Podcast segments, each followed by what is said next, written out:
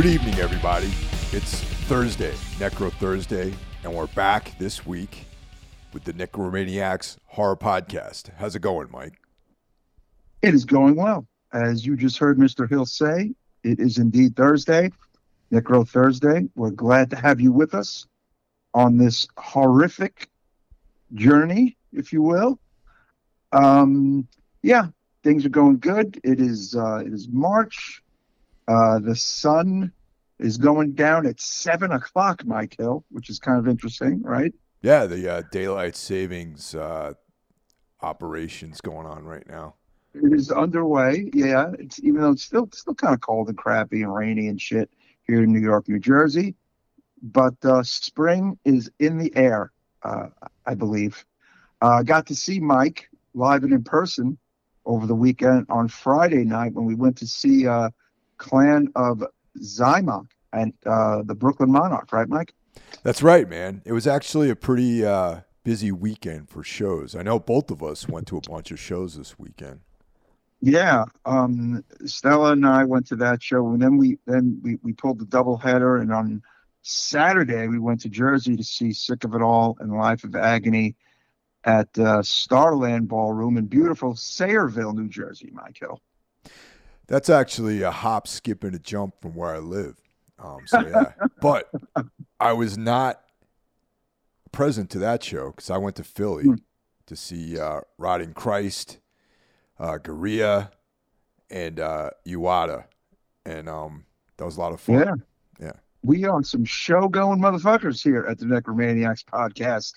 Um, but yeah, both shows were good. Um, the the Goth show had a very hard stop at like 10 o'clock because there was some fucking dance party afterwards, which oh I it's happening so much lately. I guess, you know, clubs are kind of doubling up on their weekend nights. Whatever, you know, money is money, business is business. But uh, I felt like before I knew it, the show was over. Huh, Mike? It started so early too on a Friday, man. The first band went on at Hmm. like six thirty or something like that. Yeah, yeah. I wanted to see Then Come Silence, uh, whom we actually caught some of them last fall when, when they played this God Festival, but uh, we missed them entirely on Friday because they went on too fucking early, you know? They were actually on second, and um, I, I saw them because I knew I had to get there early. And uh, Right. you know, Fridays are kind of like these days where I, you know, I, I'm usually done by noon, so I was able to, you know, rip rip a uh, commute into the city real quick, and I got there. I got I still missed most of the first band, but they were actually really good. And then, um, and then then came Silence went on, and they were they were Mm. they were awesome. And then I can't remember the name of the third band, but uh, Me neither. They were okay. yeah, They were okay. they were they They fine. They weren't good. They were But then, uh, you know, Xymox went on, and the place was packed by then. It was totally sold out. Yeah, yeah. A lot a lot of people came literally just as they hit the stage and shit, it seemed like people came in the middle of the damn set, to be honest, which kind of uh is unfortunate. But Fridays can be tough. Um people a lot of people work till five or six on a Friday. And if a show if the show starts at six, well, you're kind of screwed. Um, you're only gonna see some of the show. But uh, yeah, fucking Saturday, man. The the Life of Agony, Sick of It All show. You know, it, Life of Agony are are literally bigger than they've ever been in their thirty plus year career. Um, which is which is no small feat. Not a lot of bands can kind of sustain like that, huh, Mike? I know, man. It's it's cool to see them, you know, playing these big ass shows like that. Yeah, I mean, there was like 2,500 people there for them, and you know, Sick of It All did great, but like Life of Agony was like, it was just like, whoa. I, it's it's amazing that that's that that I, I shared the stage with that band in front of like a hundred people back in the day when I was in Confusion. You know, it's uh, uh pretty wild. And speaking of Confusion, see, Mike, I just did a little segue there Yeah, I see. um my my prior band uh from the early 90s the band was around from like 1990 to 1994 we have a discography coming out uh on generation records and days records but the first single is out now. It came out on March 7th. The song is called Storm the Walls. So, all you necromaniacs out there, I need you, if you're Spotify listeners, to check it out. Uh, put in confusion, storm the walls, and follow that fucker and consider it a little favor to old Mikey, huh, Mr. Hill? That's right, man. I, I've been checking it out, and you know, I'm I'm, I'm obviously familiar with the band for many years now, but uh-huh. uh, but yeah, you know, I can't wait for the record to come out. You know. Yeah, it's, it's going to be cool. Um, definitely excited about it. I've actually done some press for it. I'm, I'm doing another podcast for it tomorrow. I'm going to be on the This Is Hardcore podcast uh, from uh, out of Philly. Joe Hardcore does that. It's a really cool podcast. And so far, the response has been fucking really great and uh, makes me very happy. Got to keep uh, our eyes out for some shows too, I guess, man. Yes. The answer is in very big letters, maybe. So that's the. Um, it is a very big maybe. It is not a no. So uh, that's that's as much as you're going to get right now. It, it's it's not a no. It's a very big maybe. So we'll see. And that's that. Was there anything notable uh, movie wise that you caught recently? Um. Well, I been was really digging The Last of Us, and that has wrapped up. Uh, did you catch the final episode? I did, and uh, oh, man, I'm looking forward to that second season. Yes, uh, I think anybody who, who might have been a little let down by an episode or two uh, throughout this season one was probably happy with you know the the blood and death feast of the final episode. And uh, I think it ended really strong, and I think it sets up two really nice. And I mean, I don't play the video game; I've never played the game, but apparently, like the game ends like that. So that's that's kind of interesting, huh? Well, the, the last two uh, episodes have been pretty action packed, actually. Mm, yes, yes, definitely. Um, yeah, I mean, honestly, if I really thought about it, out of the eight episodes, there to me there was only like one episode where I was like, okay, this is really slow, and it was uh, one of the ones told in flashback. Um, but you know, if I was giving it a a a necromaniac score of five, I mean, the season gets a four point five. Honestly. Yeah, I agree with that, and it's just also like an emotional roller coaster, man. Just like the whole thing, like the whole story, everything is just so heartrending, really. No, yeah. I mean, it's it's it's it's quite different from The Walking Dead. Although, look, there's similarities. I mean, come on, you you, you know you can't deny the similarities. But ultimately, I I think it's its own beast, and it's you know I think it's way more dramatic, honestly and I think it's more. I don't know. I think there's there's there's more going on maybe, and maybe the acting is just a little better. I mean, I don't know. I, I did really enjoy those early Walking Dead seasons, but I felt like The Last of Us kind of showed me something new and different. Well, I think like the early Walking Dead seasons were really well acted and well written. Hmm. You know, Michael Rooker was on board. Like I thought yeah. those OG episodes were great. But mm-hmm. you know, Pedro Pascal's uh, the new it guy, I guess. Like he's not that he's new, but he's really come into his own with uh, you know, this has really improved his uh, overall profile, you know. Yeah, and I've been watching the other show where he has to get someone to safety called The Mandalorian. And uh, I tell you, it has been quite a quite a time for Mr. Pedro Pascal between Mandalorian and Last of Us. Uh, I'm enjoying enjoying both shows. Yeah, definitely.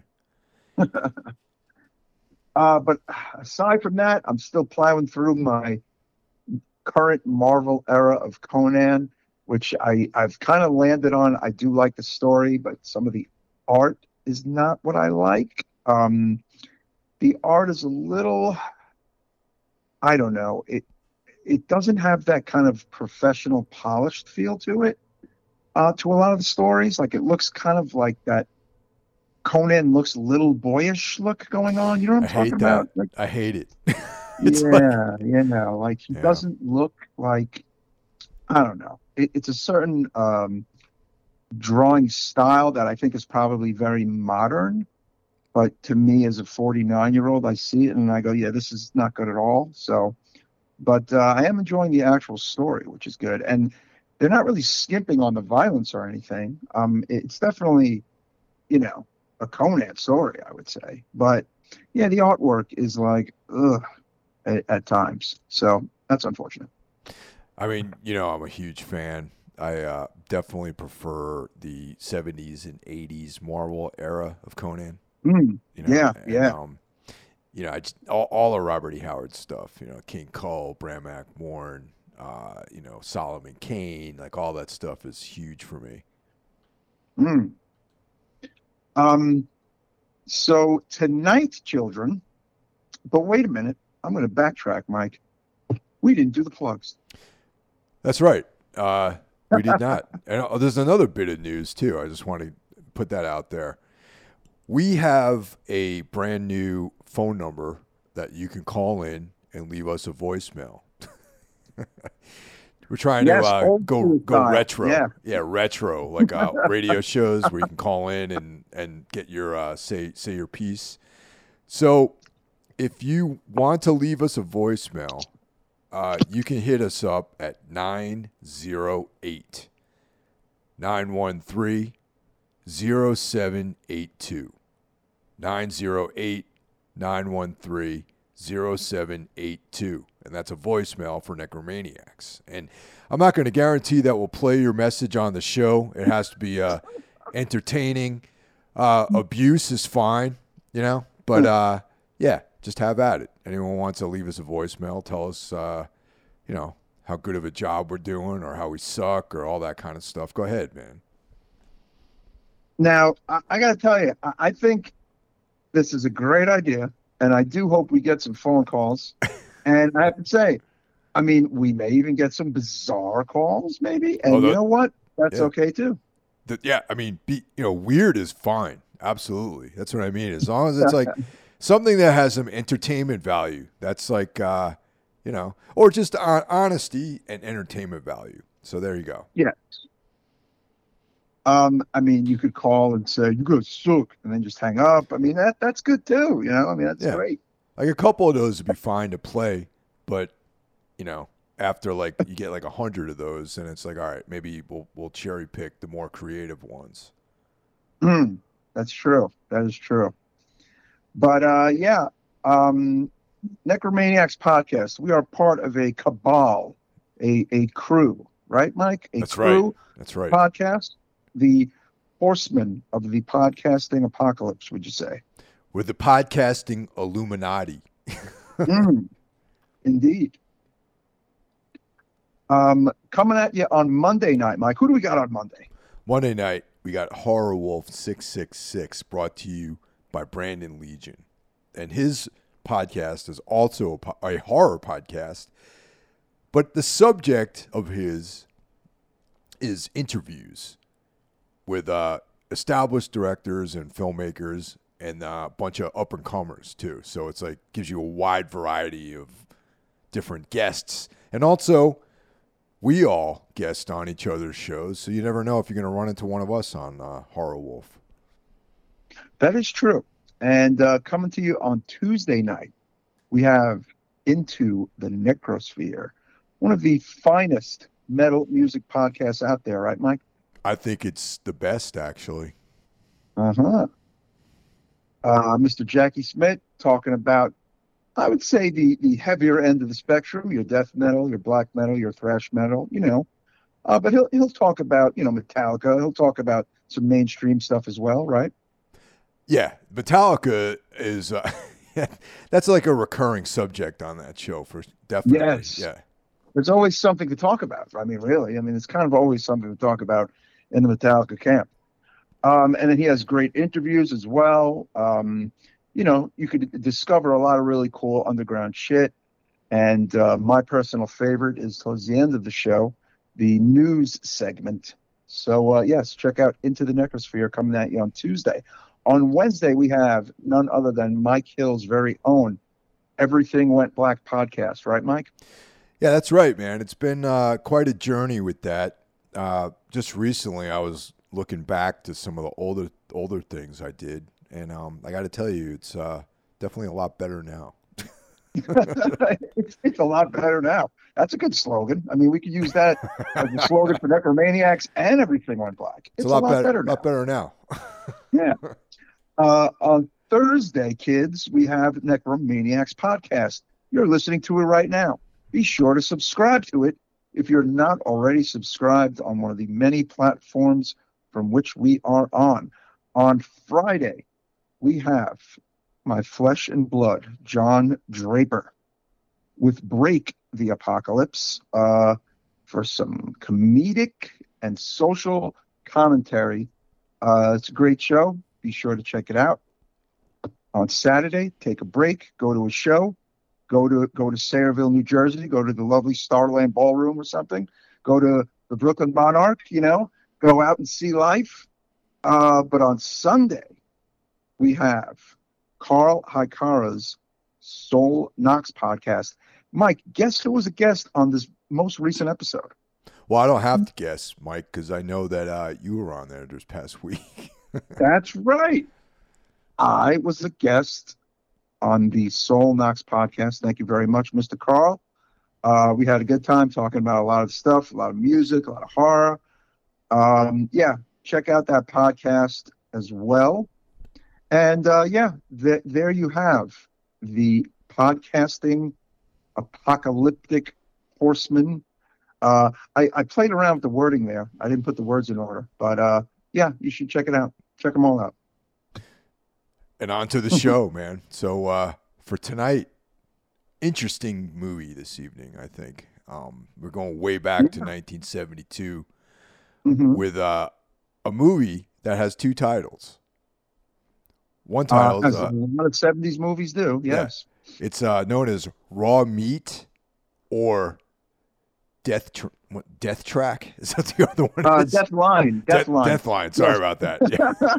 Yeah. Raw Meat in the USA, yeah. uh, but in the UK it was Death Line, directed by none other than Gary Sherman. And folks, if you've been uh, dedicated listeners, you will know that this is the third time we have covered a film by director Gary Sherman.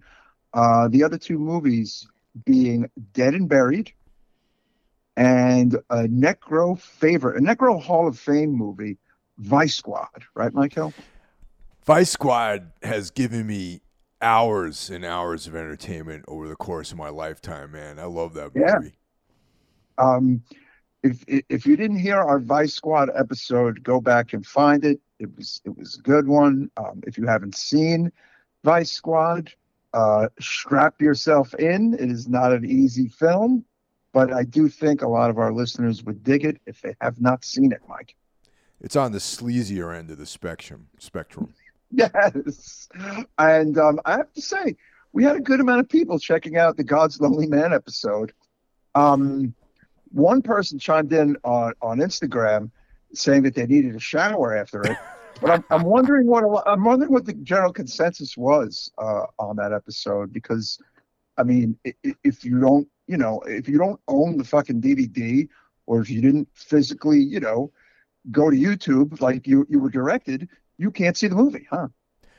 I ran into someone on Saturday down in Philly. Actually, shout out mm-hmm. to Brendan if you're listening, and uh, we talked about this movie briefly. Oh, nice! And what yeah. was his little take? he, you know, he's on board with that whole trip of it being like really intense and sleazy and kind of uncomfortable. yes. And uh, shout out to Rennie, uh, our friend Rennie Rosmini, the, the fourth Beatle here at Necromaniacs podcast.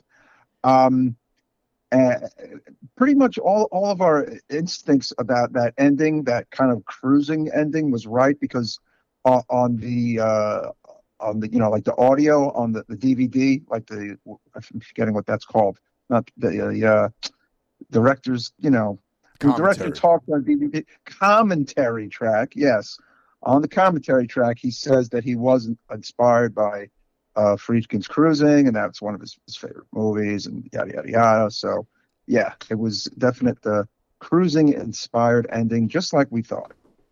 Um, but yeah, I mean, it, you know, we, that, that was a very interesting episode. And I want to say the Land of the Dead episode that you did with Jeff, Mike, was uh, was also a lot of fun. And of course, Romero uh, is, is a Hall of Famer here at Necromaniacs. We've covered, I don't know, four or five of his films at this point, huh? Yeah, yeah, definitely. And and Sherman is, uh, you know, gaining ground on him. He sure is. Um, now it's funny. This movie, Mike has mentioned this movie. I feel like on the podcast, he's definitely mentioned it to me in person over the years as a movie I should check out. But for some reason, I never did. And honestly, I feel like uh, this movie was always brought up when covering the two other Gary Sherman movies, obviously, huh? Yeah, I think so. Um, I think that that might have been where we referenced this for sure. Mm-hmm. Because this is his first. It's his first film from 1972. Um, yeah.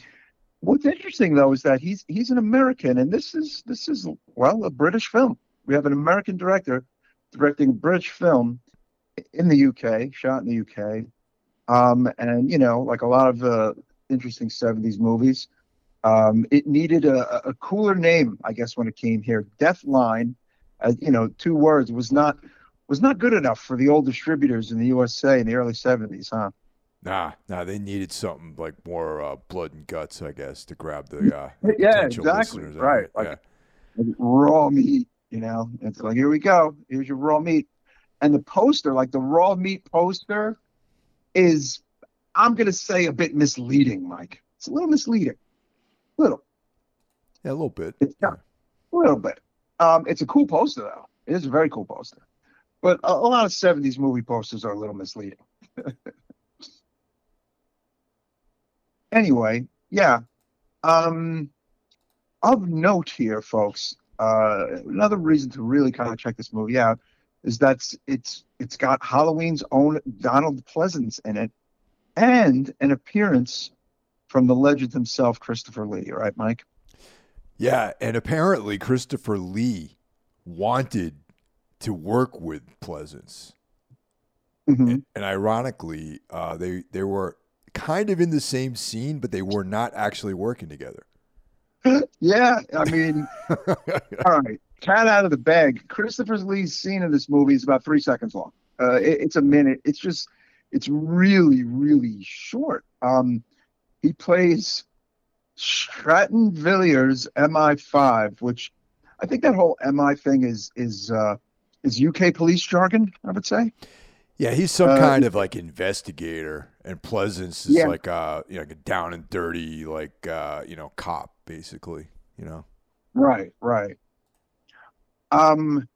Yeah, it was. A, it, it says it was a co-production between the United Kingdom and the United States but uh, it was filmed entirely in London.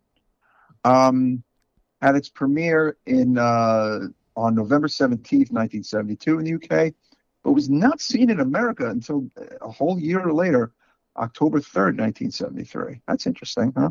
Yeah, uh, that's happening right now. Actually, there's um a film called En- Enys Men, which um it's like another one of these like abstract uh, Cornish folk horror movies. That's mm-hmm. uh, it's already it's already been released in England and it's coming out later this year at some point here in the states. Nice. Yeah. Um.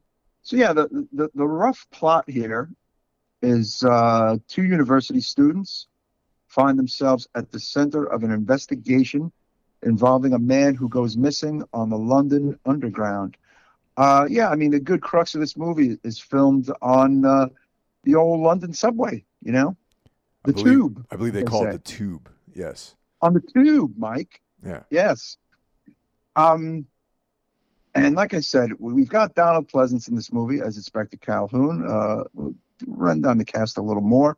We have Norman Rossington as Detective Sergeant Rogers, David Ladd uh, as the American chap Alex Campbell, Sharon Gurney as Patricia Wilson, uh, Hugh Armstrong as the cannibal, also credited as the man, and June Turner as the dying cannibal, aka the woman, and we've got uh, Christopher Lee as uh, Stratton Villiers, MI5. Um, Mike, this movie uh, for a little bit reminds me of uh, Argento's Bird with Crystal Plumage for some reason. Like, mainly because of the whole American boyfriend living in the foreign city with the foreign girlfriend thing going on. Yeah, That's that that was. definitely there's like an Italian, like a Gialli kind of thing going on with this guy, and he's from New York too. He makes a point out of saying he's was- from New York. Like, now that was like 69. And I'm even wondering if like Gary Sherman actually, I mean, who knows? I, I, I feel like a lot of, of American directors did not see some of these, you know, important Italian films until later on, like, you know, but maybe he did see it because it did have a, a U.S. theatrical run, Bird with Crystal Plumage. But the whole beginning, and even in their apartment, like, it almost like looks like it's like this little apartment and it's got like, you know, it, it, totally reminds me of Argento's Bird, Mike. I And was like, even oh, wow. Sharon Gurney, though she's um, you know a Brit, clearly. Mhm.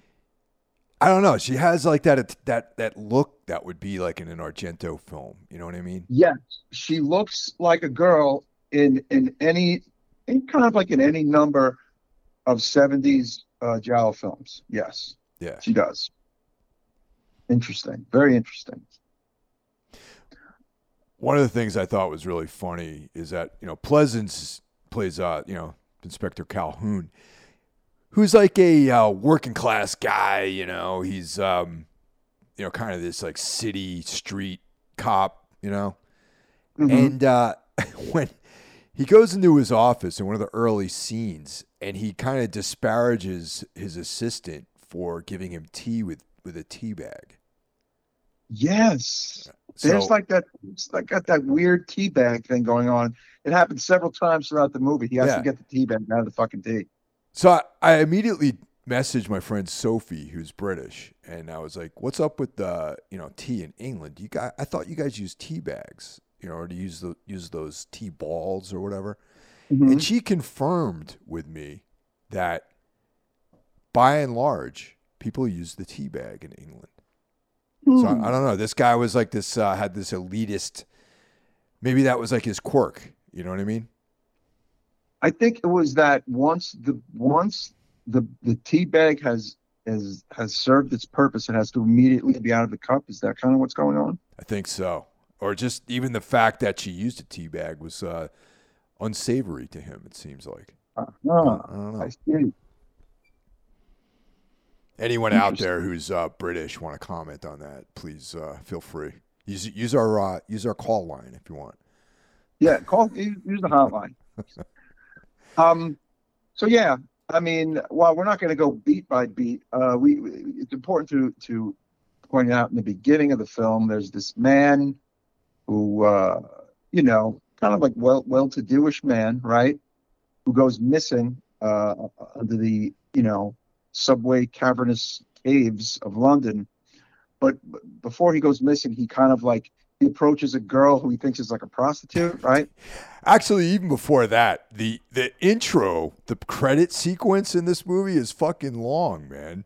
Did you yeah. notice Oh that? Oh my god, it's really long, and the music is it's it's kind of very loud. Like, yeah, it's and I noticed real that loud. like it almost doesn't even seem like it fits 1972. I mean, it's very it's kind of very 70s in a way, but it almost feels like it's like what is this music? It's weird. Um, it, it, it's it the movie itself. Like, okay, I'm a fan of that band Uncle Acid and the Deadbeats. right. This movie is is definitely a movie that those guys like. I have a funny feeling. Oh yeah. There's something about this movie that's, I think, very unmistakably 70s London, you know, and that beginning what gave me like Uncle Acid and the Deadbeats vibes. Shout out to uh, John Charn Rice, drummer of Uncle Acid. Cheers. Ah, But, uh, okay. you- yeah, I could see that, man, for sure. And and uh, so this super long title sequence with this like cranked music, and uh, real groovy though. The music's yeah, good, Yeah. very groovy. It kind of goes through this like weird. London Hmm. underbelly, uh, you know, kind of scene. Like there's a lot of like sleazy shit in the beginning, you know, like like strip clubs and you know, porno Yeah. stuff. You know what I mean? but it's almost like they only had so much money. Like they didn't even, they kind of didn't show a lot of that. Like, right? It was very, the movie is very confined to like to, to just a few places. And I felt like they, they didn't really show much of London. Like, did you think so? No, they just showed the inside of like some adult bookstores and some, you know, Yeah. like posters of like scantily clad women and that kind of thing. Right. I mean, the majority of the film is, you know, under the train, so to speak, and in a police station or in the apartment of the two main characters. Like that's the movie. Yeah. felt like, you know, So Calhoun, uh, Calhoun, uh, Manfred, James Manfred, he's down in this in the tube, and there's this poor lady there with a raincoat that he just assumes is a prostitute. yeah, I don't think she was. just like the sketchiest part of the movie is you just you see him say something to her, but it's not audible, and Mm. and she's like offended by it. You know what I mean? Right. Like what what a cad this guy is. Yeah, he was a cad. And then, you know, a few minutes moments later, he's like getting accosted by uh the uh, we'll call him, you know, the cannibal, you know, the man. And uh kind of pulled into the lair. Yeah, that, that when they reveal that lair, that was a really sick scene. dude that for 1972 right like we were, we Mm. were talking about this a little bit how 68 you had night of the living dead and then this movie came out a few years later it's on par with the, the disturbing factor like if it was 1972 and i saw this movie there would be some like really shocking bleak imagery in this movie Mm. Yeah, I felt the same. I mean, by seven, I mean, this movie might have been filmed throughout 72 or maybe even 71. Who knows? It's kind of before a lot of the really, you know, over the top shit. Like, really? Like, I mean, Night of the Living Dead has happened, and this is kind of almost like before Last House on the Left or like right at the same. The same Yeah. time, or or And like even bit- Tex Texas Chainsaw Massacre was what yeah, it's a little, bef- 74 it's a little before Texas, right? It's Yeah. before, you know. Um, so yeah, I mean, props to Gary Sherman for kind of like being a little bit ahead of the curve with with the imagery and the vibes, right? And also, just um, in addition to all that, even though Texas Chainsaw Massacre, Night of the Living Dead, those are you know great movies. Last House on the Left. This movie, in a lot of ways, has a higher caliber of acting going on in it too. You know, It does, yeah. Uh, like Donald Pleasence has uh, 80 million movies under his belt already by 72, and he's a, he, I mean, he's a great actor. He's a great character actor, and he's he's you know pretty serious guy. Um, and the guy who plays uh, Detective Sergeant Rogers, Norman Rossington, he's also quite good, honestly. Uh, what did you think of David Ladd, the American Alex Campbell? I thought he was great actually, just because he had like that, like whenever you see a movie in the '70s with like a, a sort of lefty college student who's from New York, Mhm. he might have like been one of these like like eat like village you know guys, you know, like Yeah, yeah, that's kind of him. he kind of Yeah. nailed it. I thought, you know, he had the long hair, like his voice, like everything, you know, like even when he comments when they find the uh, the body, you know, and, and like Hmm. his, his girlfriend thought um, this dude was like some kind of uh, you know vagrant or whatever, and she was like surprised, and he was like, you know, in New York we'd step over guys like this, you know, and I was like, yeah, that's about right, you know. Now, I had to I had to ask about him in particular because, uh, as a bit of a, an aside, Roger Ebert reviewed this movie right back in then, and and gave it a favorable review. A good it says a good debut, undermined by several vast improbabilities in the script and the painfully inept performance of one of its leads, David Ladd. He didn't like David Ladd. Really, I, I Yeah. didn't.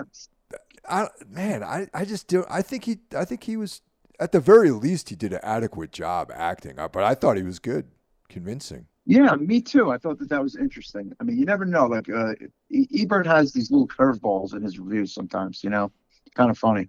And he's in But, a lot uh, of the movie. Like he's like kind of carries his side of the fence in this movie. You know what I mean? Yeah, and it is interesting. Like his role was like a staple of the early late '60s, early '70s. There was always this American guy who, you know, again, usually from New York, no other state usually, uh, a New Yorker that's in either Rome or in England or wherever. That you know, kind of this young hip college guy dealing with what the hell's going on in the movie.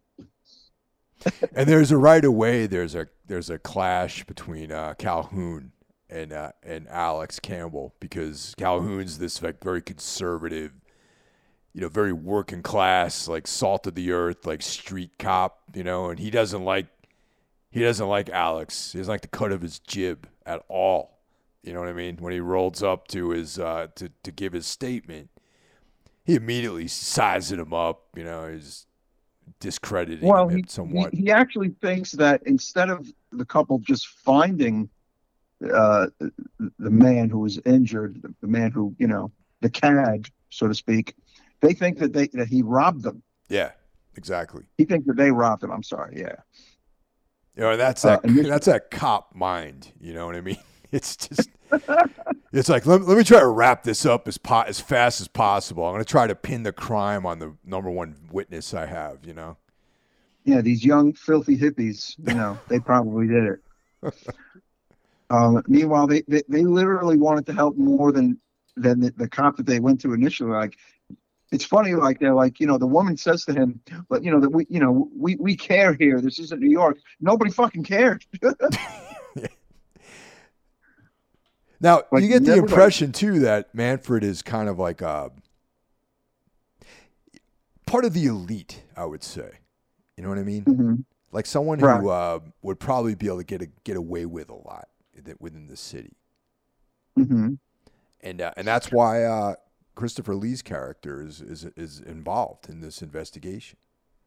Right, exactly. Um, there's that that great reveal when uh, we get to see like the monsters underground lair, the cannibals underground lair, and we basically learn that back in the day, in the in the 1890s, um, you know, these people who worked the caves, I guess, who helped make the, the railroads, so to speak, right? The tube, yeah, uh, they they resort they, they kind of got like stuck down there and they resorted to cannibalism i mean it's a little far-fetched you know? yeah. But that, how many times have you heard that story in in a, you know that that's like a well used trope in horror fiction. You know, right um they're, they're like a group of descendants who survived an 1892 cave-in down there and these are the last surviving members. We have the you know the main guy doing you know doing the killing uh, actor hugh armstrong.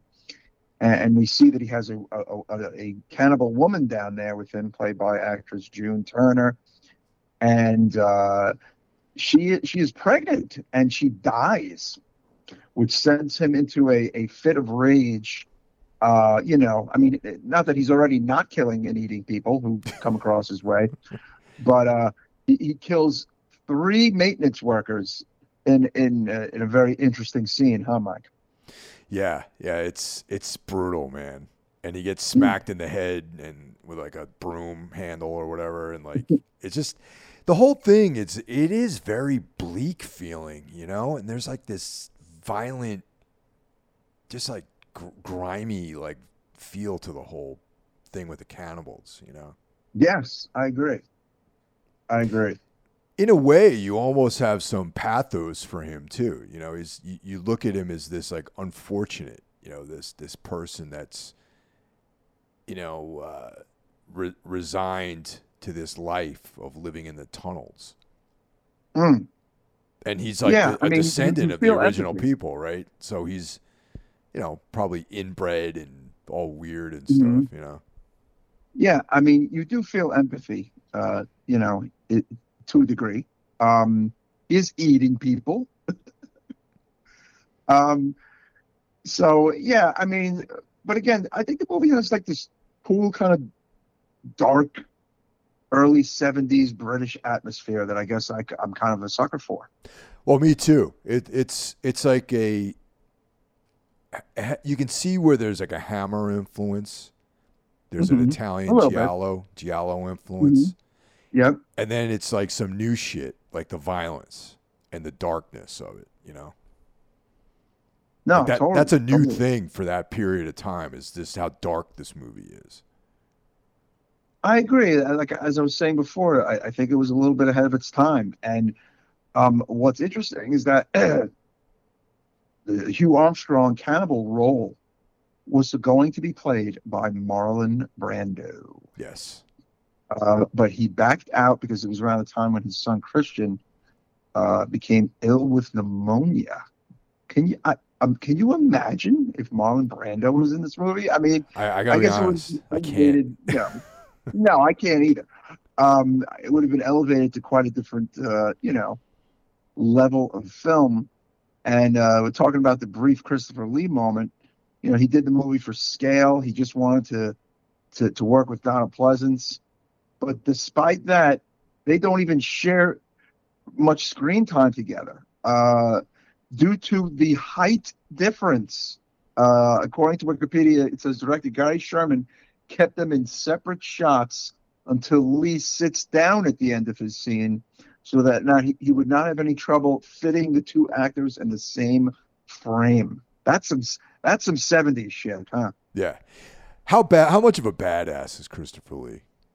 Oh, he's great. Yeah. yeah. You know, he he's like uh, you know how nowadays all the like real men are these British guys?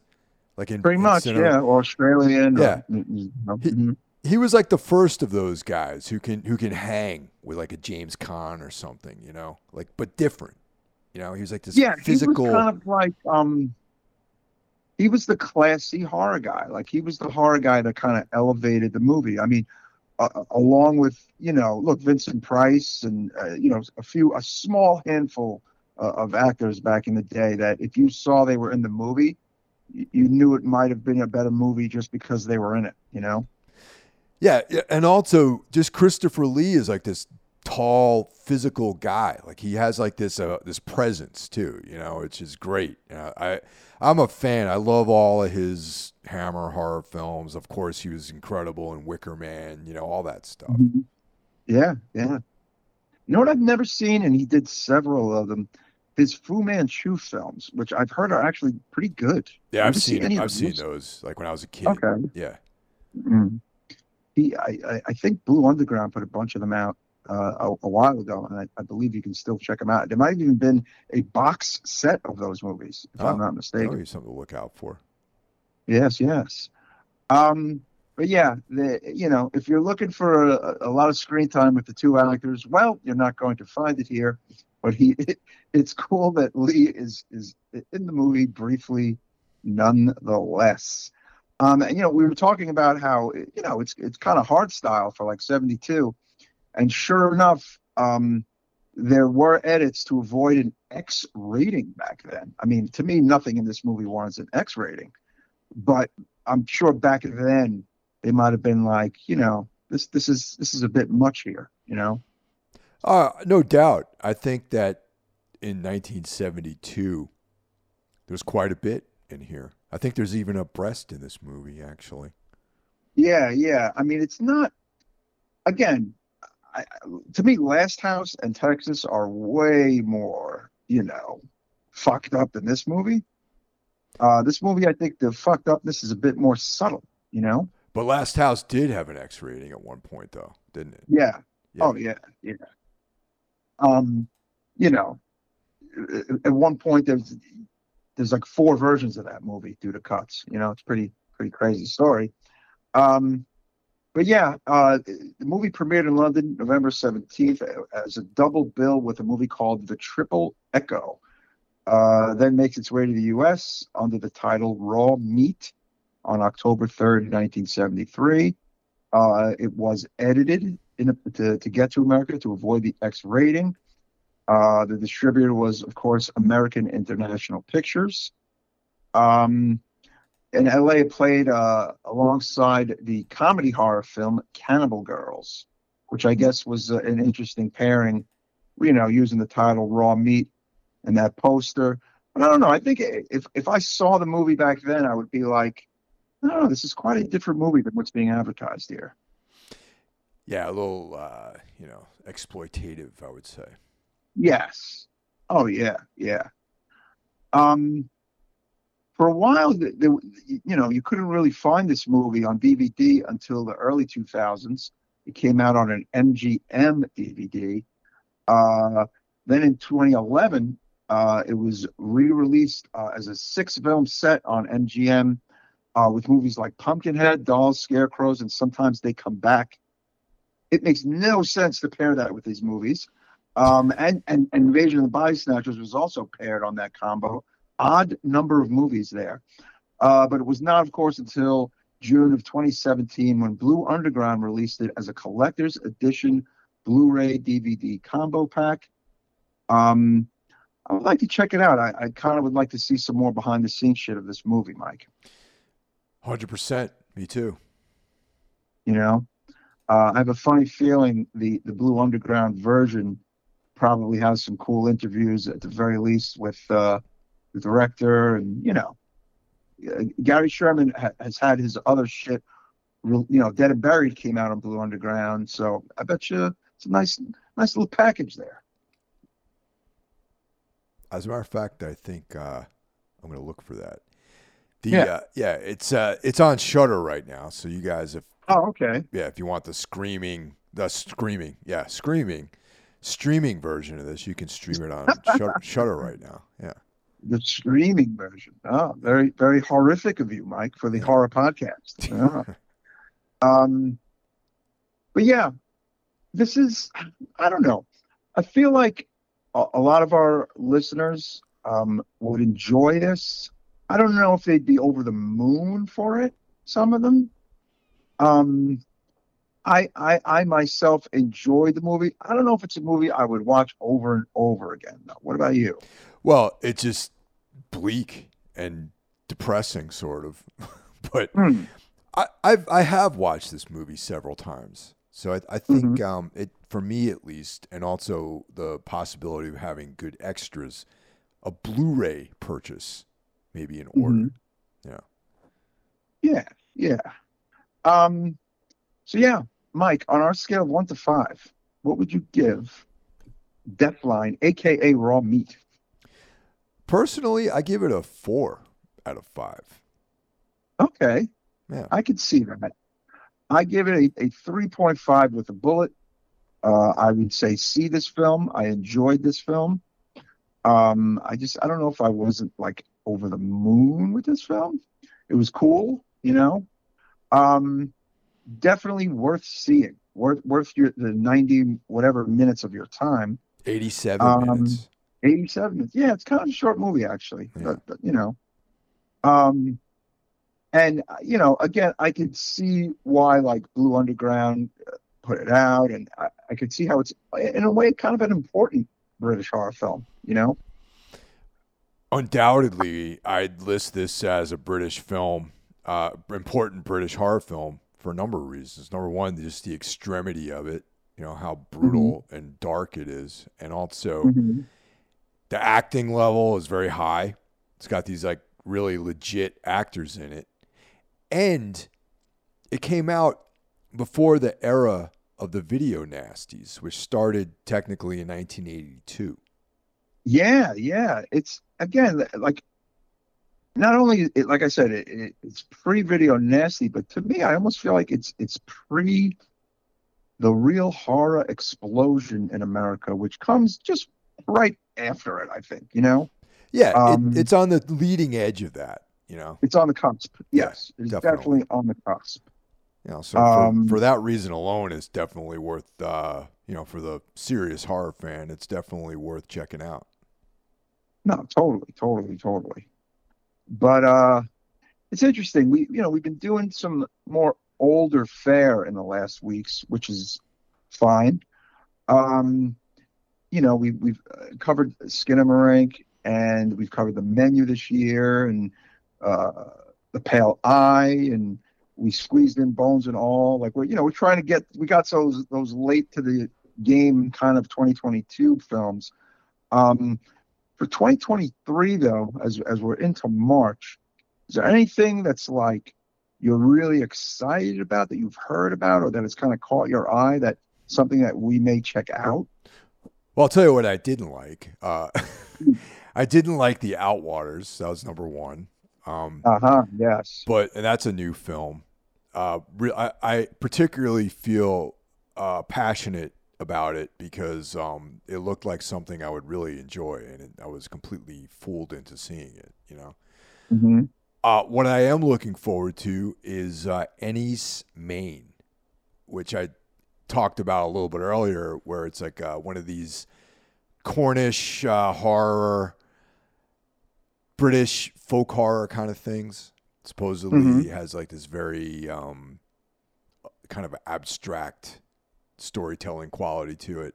It's uh, very meditative, and there's parts of you know it's. Uh, I have a feeling it's not going to be a movie that's for everyone, but it has my name written all over it. People have likened it to Seder, which is was like one of my favorite movies of the year, with the year it came out. Yeah, Seder, great man. That was a great movie. So that that's kind of uh, just in the discussions I've had with people who've seen it um, over in Europe.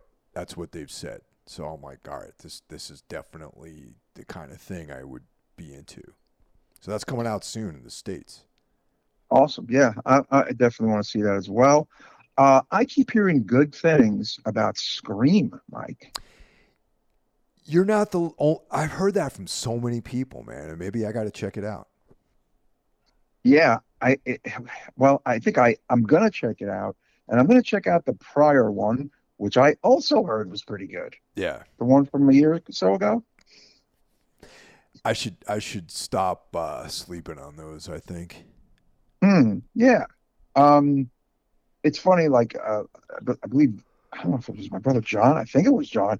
He said the whole movie is filmed in New York, but it doesn't look like it's filmed in New York. He said it. He, he he's like he's wondering what part of New York it was filmed in, because he said he it didn't seem recognizable, and he goes maybe that was on purpose to be not recognizable New York. I'm like, hmm, that's interesting. So that that piqued my interest.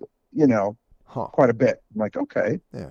Well, there's some uh, look like there's some subway scenes. You know, I know that. Right. The trailer. Yeah, yeah. I'm I'm wondering. Hmm, curious now.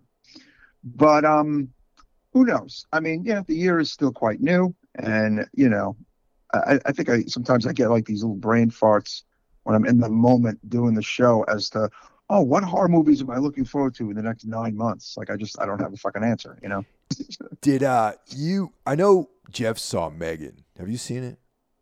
Yes, I did see Megan, and it was good. Okay. Um, it was it was not it wasn't terrible.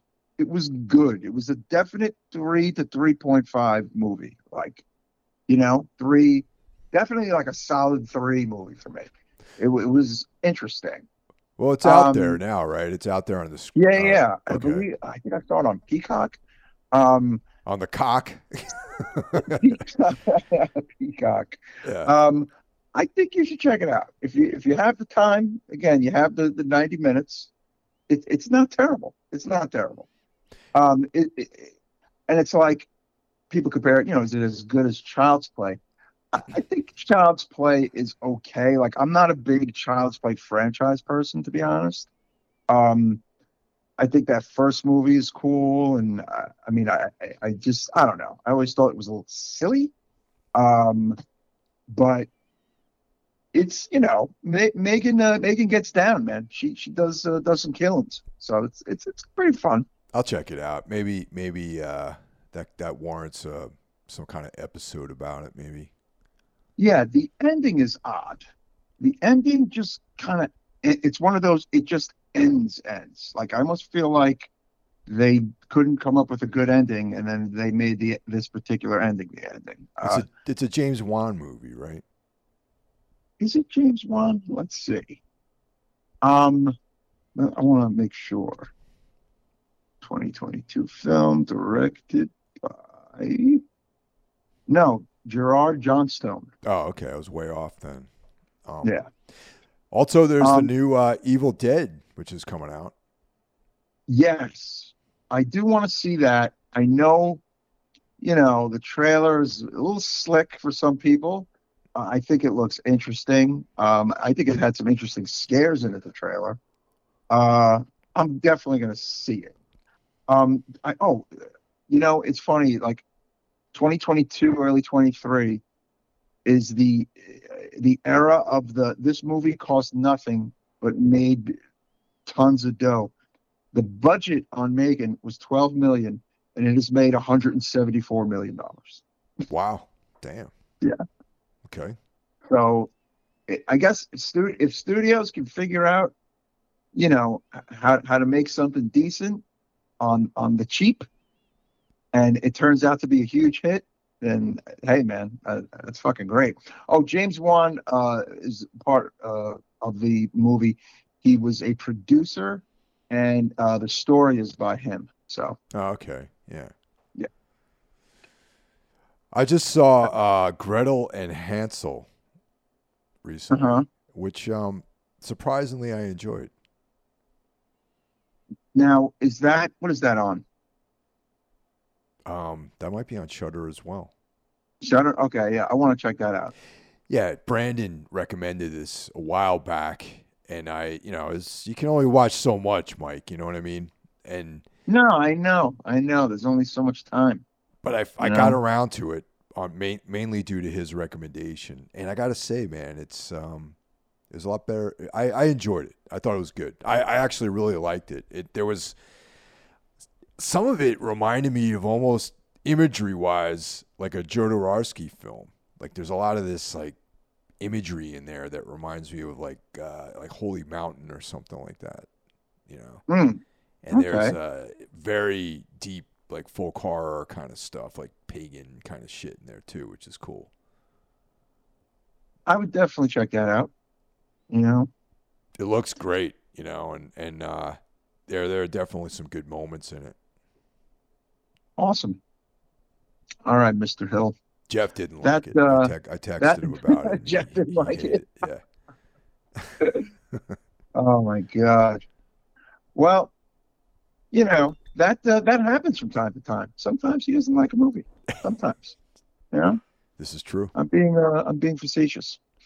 Um, it, you know what? I that's the that's the Jeff I like the best when he doesn't like a movie. I, I, you know, that's when it gets more interesting. He definitely keeps it interesting that's for sure Exactly. Yeah. All right, kids. That wraps up another episode of Necromaniacs podcast. Um, quick note: if you're an Apple listener, why don't you leave us a nice little review? You know, uh, if you are not already following us, please go ahead and hit the follow button on Spotify or Apple or Podbean. And uh, we appreciate the support, right, Mike? we certainly do man and definitely uh, check us out on instagram and facebook and all Mhm. that kind of kind of jazz you know Exactly. Yes. And we will see you next time. all right guys take care Take care.